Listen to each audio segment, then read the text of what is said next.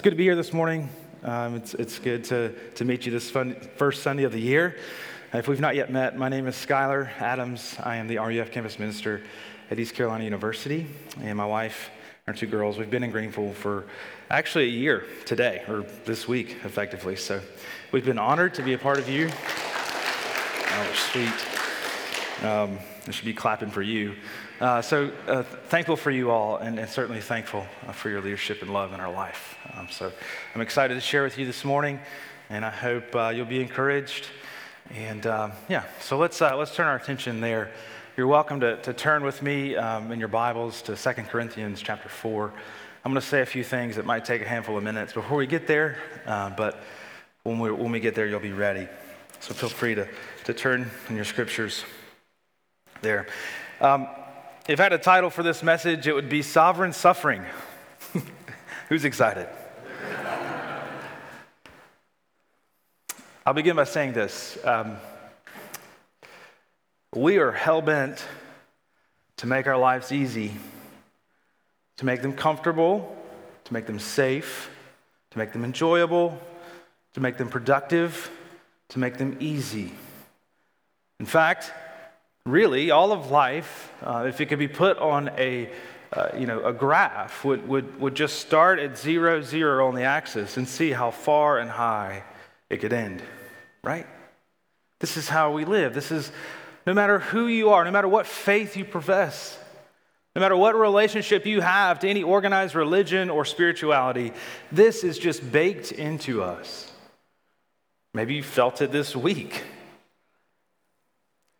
We want life to be free from discomfort and pain. Now, I want to share with you something that I enjoy that, that I don't know what it's going to say about me, but we don't have cable like most Americans, I guess, at this point. But when I travel or like I'm away for work or we're out of town and the TV evident, uh, you know, have cable television, I always tune in to which station?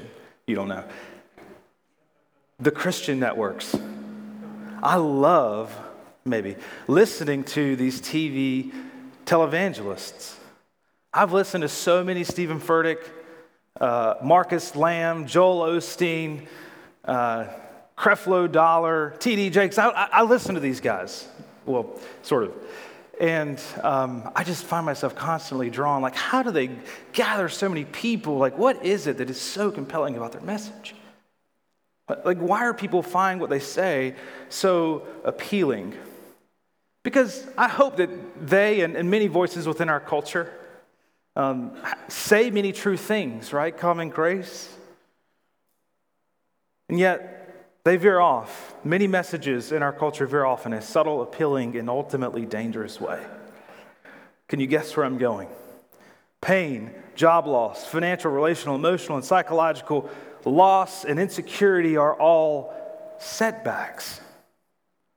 They're to be avoided, they're bumps in the road. You see, God's plan is to make you powerful, beautiful, and free. You see, God has not intended for you to suffer, so these voices say.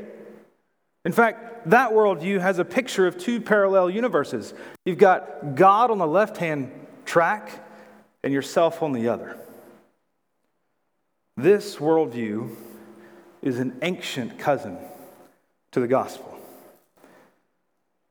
The Corinthian church had a minority within it that were increasingly convinced that the setbacks, the failures, and the disappointments, the limited, disorganized, simpleton ministry of Paul disqualified him. In fact, they argued that he had suffered too much to be a spirit filled apostle of the risen Christ. Let's hear how he responds. 2 Corinthians chapter 4, beginning in verse 7.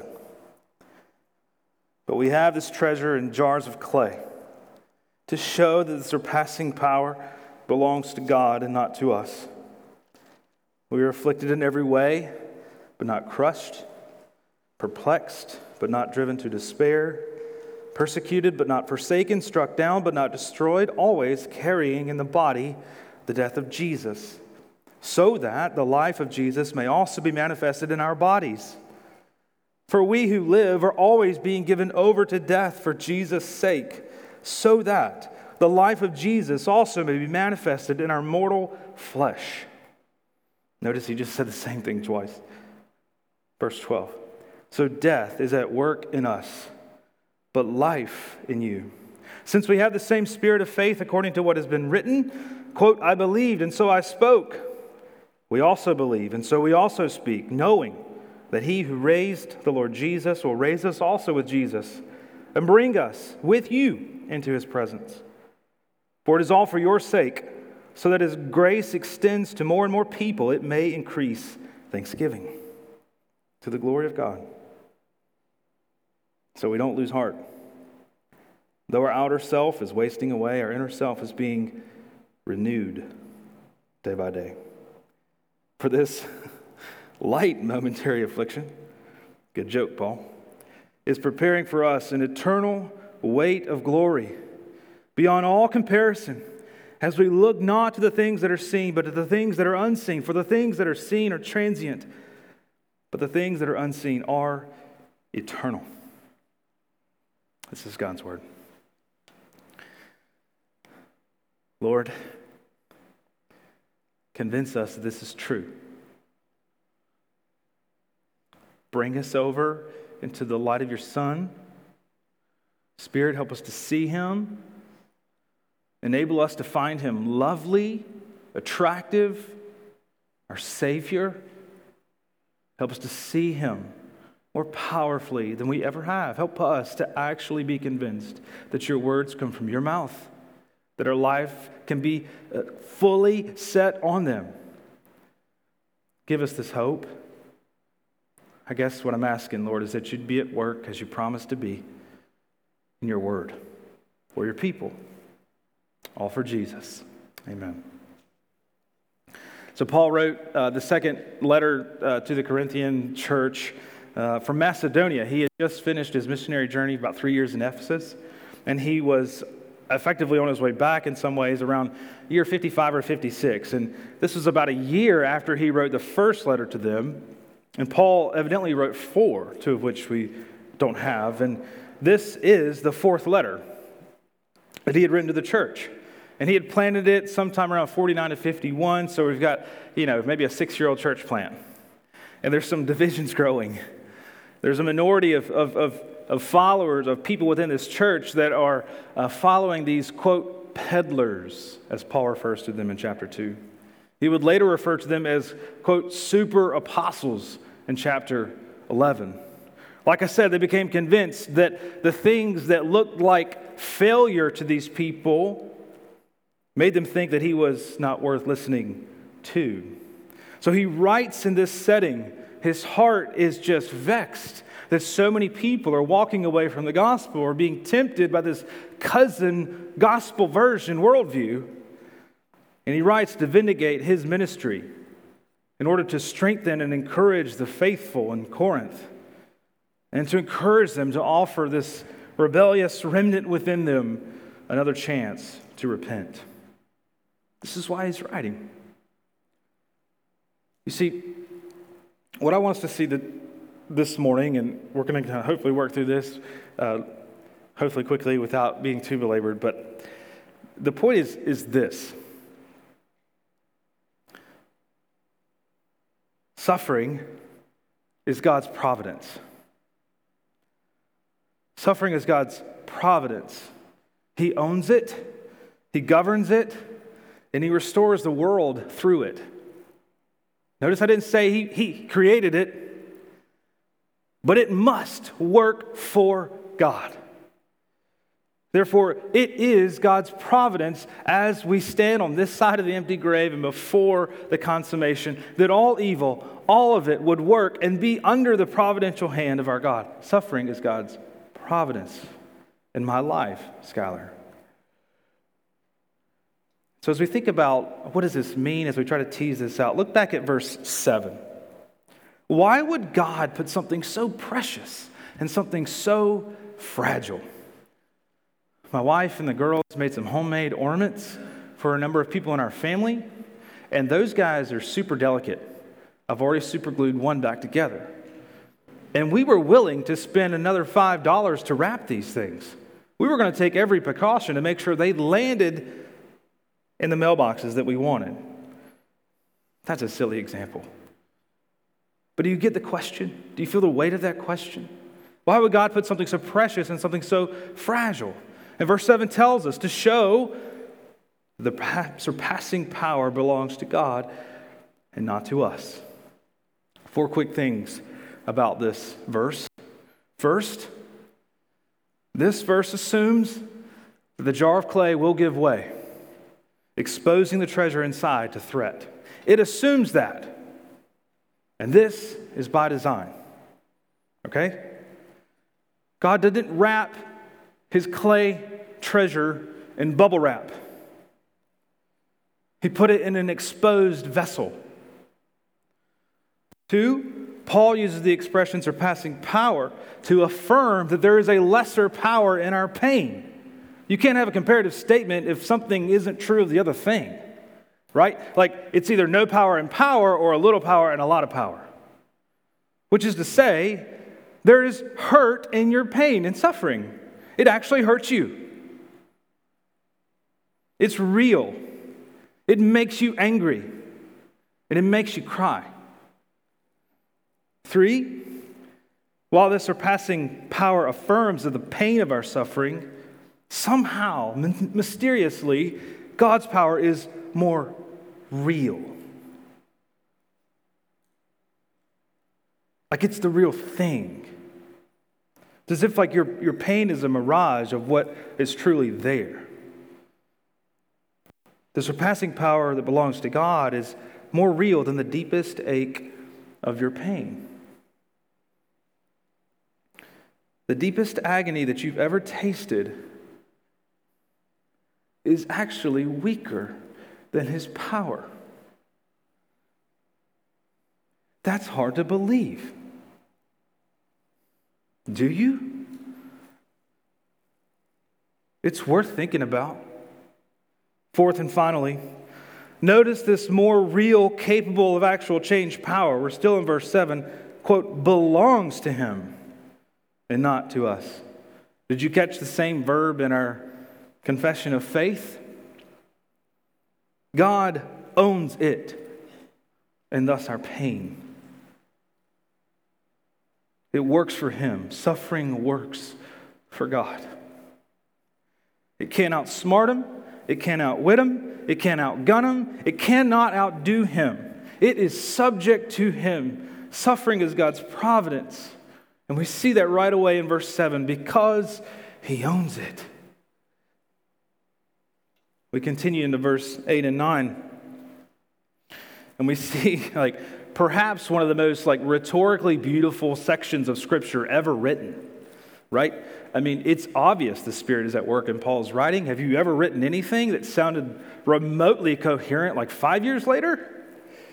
This for thousands of years has, has just awestruck believers and non this little section of the way that paul holds together and we can't really appreciate it but we've done the best we can in our english translation. He sets up these four separate, sort of antithetical uh, realities of suffering, right? Afflicted, not crushed, perplexed, but not despairing, persecuted, not forsaken, struck down, but not destroyed. In all of these scenarios, the point that Paul is making is that the worst has not happened to him. Let me remind you, by the way, the thing that the Corinthians are claiming disqualifies Paul is the very thing that he's using to vindicate his ministry.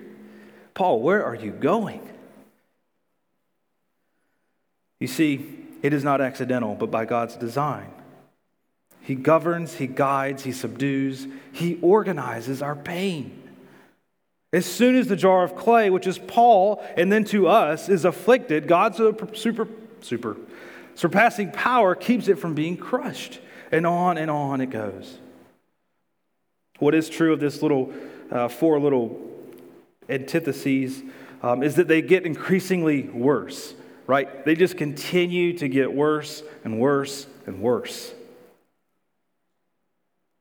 It's like John, or it's like Paul's version of Joseph in Genesis 15, what you meant for evil, brothers, God meant for good.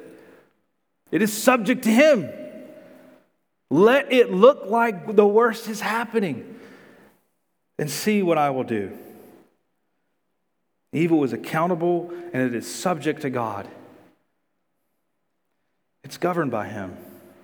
See, in verse 7, we're told that he is over it. Like he made this choice that seems absolutely ridiculous. The message of the gospel, this treasure, Christ is Lord, is the way that Paul refers to it earlier in verse or chapter 4. That he would put it in this fragile, like breakable, um, entirely not sturdy, in, uh, you know, covering is actually by design and is a gift of God.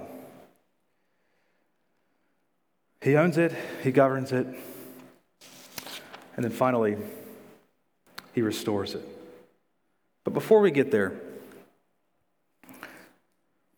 I want to stop for just a moment and say what this passage is not saying is that God punishes you in Christ, is that He's somehow like, uh, he, He's trying to teach you a lesson in, in, in, in this suffering. Right? We can often think about you know, we, we get nervous thinking about what God's relationship is to evil and suffering because we can't fully explain it. We know that we're the, we're the reason for it, yet we don't always know God's relationship with it. So, as I mentioned at the top of this, of, the, of this message, like many people just say, you know what, there's just two realities going on. There's man's and there's God's. And he doesn't really intervene, he doesn't want you to hurt. So, he just kind of cheers you on and hopes the best for you. But we must see just as the tempter shows up to the throne of God in Job. He can't operate without God being in control of it. One of the greatest themes of Hebrew scripture is that God identifies with the suffering. Throughout, God says, If you oppress the poor, you oppress me. I am a husband to the widow, I'm a father to the fatherless. I didn't put an R in that, it sounded funny. Fatherless. God binds up his heart so closely with suffering people that he interprets any move against them as a move against himself. This is powerful stuff. But Paul's ministry and the message of the gospel go beyond that. You see, Christians believe that in Jesus, God's own Son, divinity became vulnerable and got involved with suffering and death. He didn't come as a general or an emperor, but a carpenter he was born to plain and poor parents and lived in an obscure, forgotten town. But we don't admire him for his humble pie. No, the wonder is the cross. On the cross, we sufferers finally see, to our shock, that God now knows what it is to lose a loved one to an unjust attack of pain and suffering.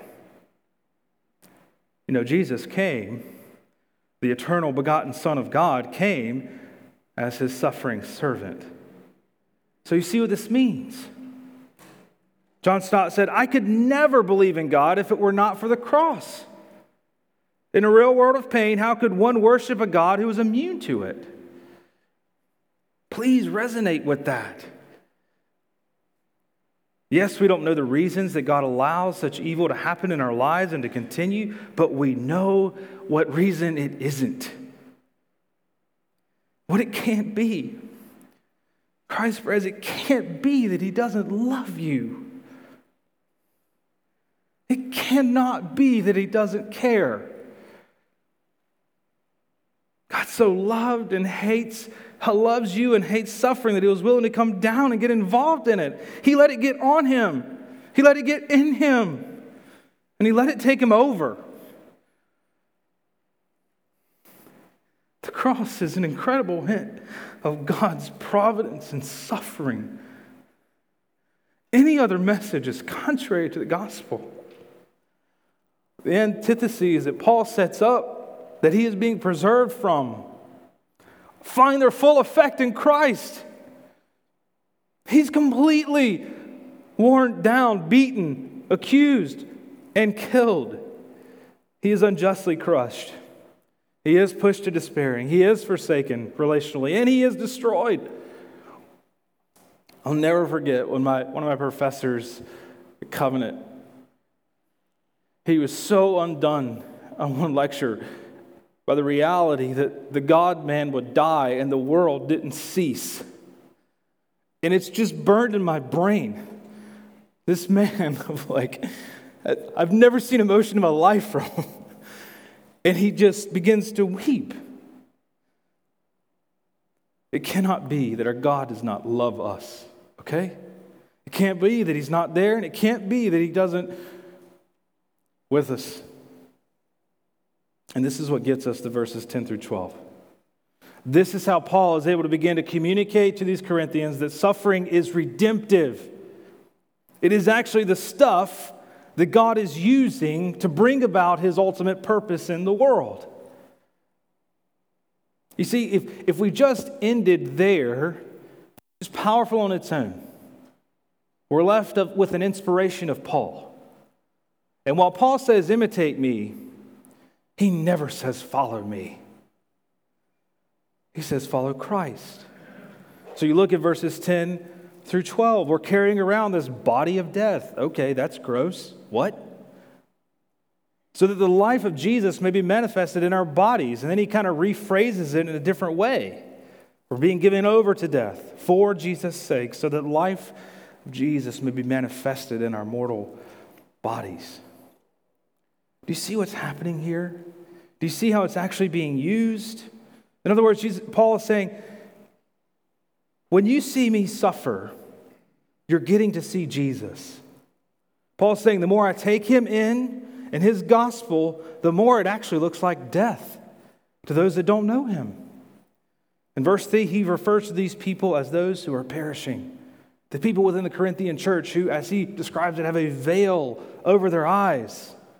What looks like weakness to them is actually his deepest and surest strength. But you see, God actually bears witness to his matchless Son through your pain, not through your wins.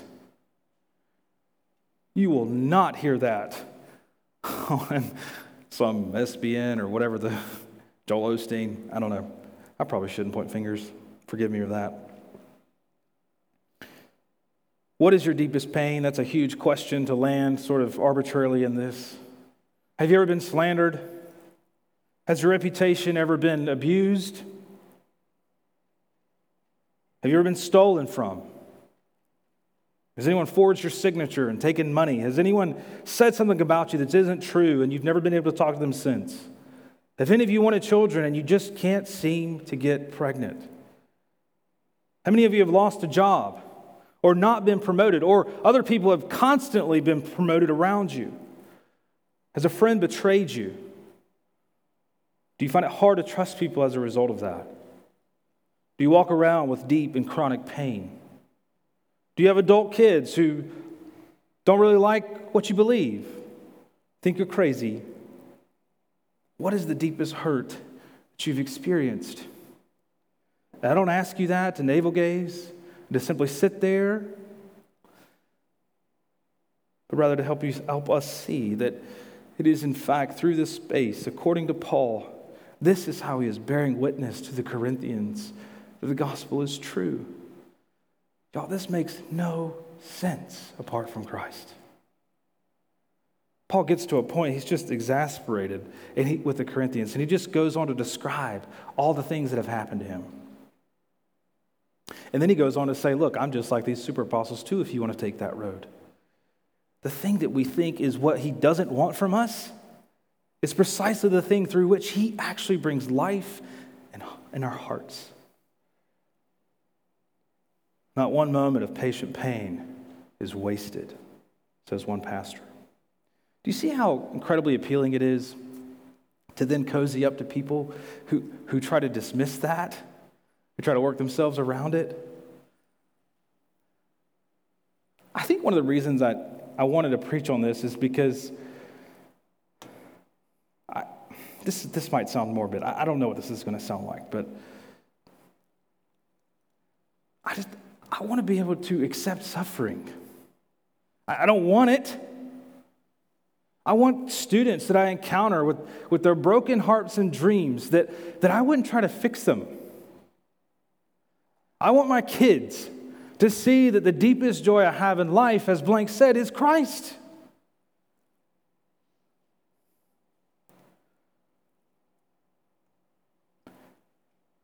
Our pain actually is used of God. Don't get me wrong, He does not like evil. He doesn't, He hates it. But He's so big. He flexed so hard on the cross. He said, This even works for me. And this is where He begins to restore it. So, suffering is God's providence. As He shows us in verse 7 that He is over it, it was His plan to look weak to carry his message of hope in weak people, to actually bring hope through someone who made himself weak. And not only that, but he governs it. Paul lifted the hood a little bit and said, Look, this is how this works. We're preserved from the worst things that we can make happen to ourselves. We're subdued from our worst version of ourselves, as you may have heard. And finally, we, we experience and we wait for restoration. We don't lose heart because our pain is going somewhere verse 16 and 17. Do you see that? All of this, Paul says, he actually begins verse 4 or chapter 4, verse 1. Therefore, having this ministry by the mercy of God. Now you know that the ministry Paul's talking about is the ministry of pain for the sake of Jesus. We don't lose heart. And then he says it again. Verse 16, so we don't lose heart. Don't lose heart that your God is good that he is not a narcissist, that he is not here trying to wag his finger and beat you down. No. The second person of the Trinity actually took on the evil and he used it for redemption. We don't lose heart because our pain is actually going somewhere. This thing that you and I are so desperate to avoid, so intent to work against, right, is the place where our deepest need begins to come true renewal. God is using it to actually renew us, verse 16. These light afflictions, Paul says, are, quote, preparing us, verse 17. How is he doing this? He's making us heavier. Have you ever met a weighty person? It's kind of one of those things like, I, I don't know how to describe it, but I know what it is. He's making us heavier. By connecting, verse 18, the mere shadows, the dull reflections, or even faint portals of glory to the true weight of glory. That's how he's doing it. You see, so much of our sin is settling. Does that make sense? Like, what he's saying, look, you look at transient things and you think there's a great glory in those things. Right? Tom Brady famously said, the dude is handsome and can throw a football. Okay, he's got a great life, right? But he said after he had won like three Super Bowls with New England, the, the, the sportscaster asked, well, Is this your best one? And, and his only response was, No, the next one. For those of us in Christ, we see the glories of this world as, as places that we're supposed to connect to the glory that God has for us in His Son Jesus. Right? We often think about our sin struggles as something to sort of cut off, like we're dismembering our bodies. But in reality, so much of our sin is just wanting too little. Lewis said in his famous sermon, Weight of Glory, delivered, I think, in 1941 Our Lord finds our desires not too strong, but too weak. We are half hearted creatures fooling about with drink and sex and ambition with infinite when infinite joy is offered to us. Like an ignorant child, he wants to go on making mud pies in a slum because he can't imagine what is meant by the offer of a holiday at the sea. We are too far easily pleased. Do you know this weight of glory? Have you met him? The true final weight of glory, his weight, Christ Press, was stripped for you. He exchanged his glory for your jar of clay so that you could experience the glorious weight of your Father's pleasure over him. Did you get that? I have a pastor who's suffering, a friend who's suffering. He works for Serge and he's out in London and they found a, brain tumor. He's my age. And this year, I guess yesterday was, yeah, yesterday, he put on Facebook. He wrote, maybe Jesus will come back this year. Jonathan wants glory. You see, when we begin to, to connect, when God begins to connect for us, those things that are fun in and of themselves, but disconnected from the truest fun, if I can put it that way, in Christ, then we begin to long for, and our hearts become gripped by a weight of glory that is beautiful. Jesus never settled for weak desire. He wanted what he chose to let go of. And therefore, he achieved perfect obedience, pure desire, righteousness. He wanted heaven to meet earth. And he exchanged what he had so that we might gain what he lost. He exchanged the ultimate results of our pain with pure, unadulterated weight of glory. One simple image of weight of glory I think about is the movie Twister. You know Twister? Was this 25 years old now? Maybe more? You know when they tie their belt around that pipe? That's a weight of glory. I'm supposed to make it funny, but but it's a serious image. Our life in Christ, He is the anchor of the universe. And He has exchanged the glory that was all His for our earthen pots so that we might become and receive and experience the weight of glory that we don't deserve but are given abundantly Christ. So we don't ask for suffering. Please do not leave here. Don't ask for that. You don't need to wish for it. You don't need to want and, and sort of be self righteous in it. But the invitation to the Corinthians is that we welcome it. Not because we like it, but because we know our God is sovereign in it. We receive it. We have this treasure in jars of clay, aka Christ hides himself in you. In you. It's like God's plan of redemption is the ultimate booby trap. You think you're about to take over the city. He wants you to come. Check this out. We're weak and ready for you. So his son can be seen, received, and rescued. What would it be like when our nerves are more sensitive than they've ever been? Can you imagine what we will feel? What will it be like when we can communicate emotion properly? What will it be like when our minds are so sharp? We can think the purest thoughts. We can understand God better than we ever have. What will it be like when blood and energy flow through our bodies perfectly? What will it be like when we don't need a cup of coffee or 10 to move? This is resurrection and renewal hope. It is not the absence or subtraction of evil only, but the presence of good. The addition of love, the truest form of life, is brought in. This is the weight of glory held out for us. The true Son of the world, Jesus, has achieved it by losing it and being raised to life in it. It's the final act of God's providence and suffering. Do you want a New Year's resolution this year? Become heavier. Amen.